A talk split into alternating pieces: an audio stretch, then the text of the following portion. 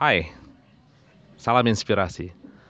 Saya Hasbi, seorang terapis keluarga sekaligus juga dosen di sebuah perguruan tinggi. Senang bisa menyapa Anda di mana pun Anda saat ini berada dan sedang melakukan apa pun Anda. Saya mendoakan semoga Anda dalam kondisi terbaik dan selalu sehat serta sukses dalam apa pun yang sedang Anda rintis saat ini.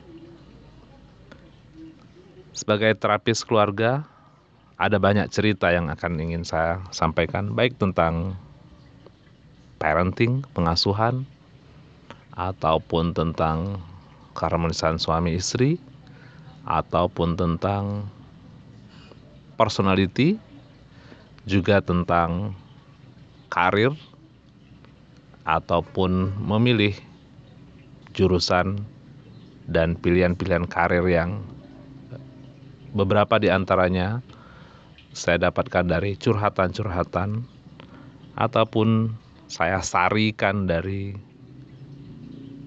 ruang terapi di mana kami bertemu, mendengarkan, kemudian mendiskusikan, sekaligus juga menemukan lebih tepatnya membantu mereka, teman-teman tersebut menemukan jalan keluar yang selama ini mereka rasakan seperti berada di sebuah tembok besar dibatasi, dikungkung, terkurung, terkunci.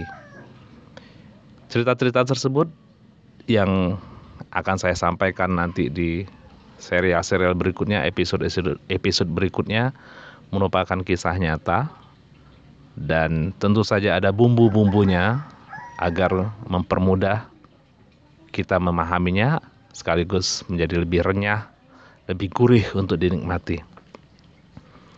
Sebagai podcast pertama tentu saya ingin menyampaikan latar belakangnya kenapa saya mau menyampaikan ini. Yang jelas podcast ini dibuat saat pandemik COVID-19 masih menyelimuti negeri kita.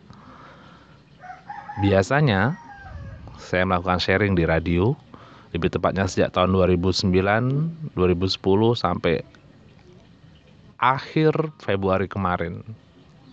Kita selalu on air sekali sepekan.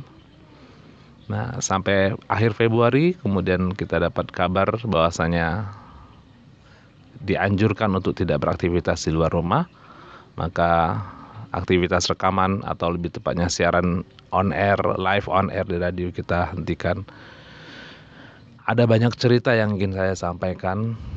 Karena memang sejak akhir 90-an ketika saya mengawali karir sebagai dosen itu sering sekali mendengar cerita orang. Lebih tepatnya lagi mendengar keluh kesah dari mahasiswa curhatan dari rekan kerja juga dari teman-teman lama tentang apa yang terjadi pada mereka hingga pada tahun 2009 saya mengikuti sebuah pelatihan agar kemudian ketika orang sharing, ketika orang bercerita, ketika orang curhat tidak hanya curhat lepas tapi juga mereka juga menemukan solusi yang lebih baik dalam keputusan-keputusan yang akan mereka ambil. Saya mengikuti beberapa pelatihan mulai dari personal coaching, bagaimana menjadi life coaching, kemudian uh, eh, NLP, certified NLP di bawah Bandler, kemudian juga belajar hipnoterapi dengan Pak Yanurindra serta beberapa kelas-kelas pengembangan diri lainnya yang itu merupakan tools-tools yang beberapanya setelah saya gunakan tanpa saya sadari dan ketika saya belajar lagi tools tersebut lebih tajam, lebih tepat cara penggunaannya, lebih tepat sasarannya. Sejak itu 2009 mendengarkan lebih banyak lagi keluhan, mendengar lebih banyak lagi cerita mulai dari pasangan hidup yang tidak lagi mempedulikan dirinya, mulai dari orang tua yang tidak lagi mengerti dirinya, mulai dari anak yang meminta perhatian, mulai uh, dan seterusnya sampai pada cerita-cerita tentang bagaimana seseorang yang e, merebut pasangan orang lain dan merasa dirinya benar. Nah, kisah-kisah yang seru, menyedihkan bagi sebagian orang, ataupun mengejutkan bagi saya yang mendengarkan. Tentu kita semua akan mendapatkan banyak pembelajaran dari episode-episode yang akan ada selanjutnya. Yang jelas saya inginkan dan saya sangat berharap bahwasanya episode-episode tersebut membawa kita ke sebuah telaga lalu kita melepaskan topeng-topeng yang melekat pada diri kita. Lalu menikmati sejuknya air, air telaga tersebut untuk membersihkan diri kita. Sehingga kemudian selesai teman-teman menikmati uh, podcast ini. Episode-episode yang akan datang nanti. Jadilah diri kita lebih baik dari sebelumnya. Lebih segar lebih nyaman.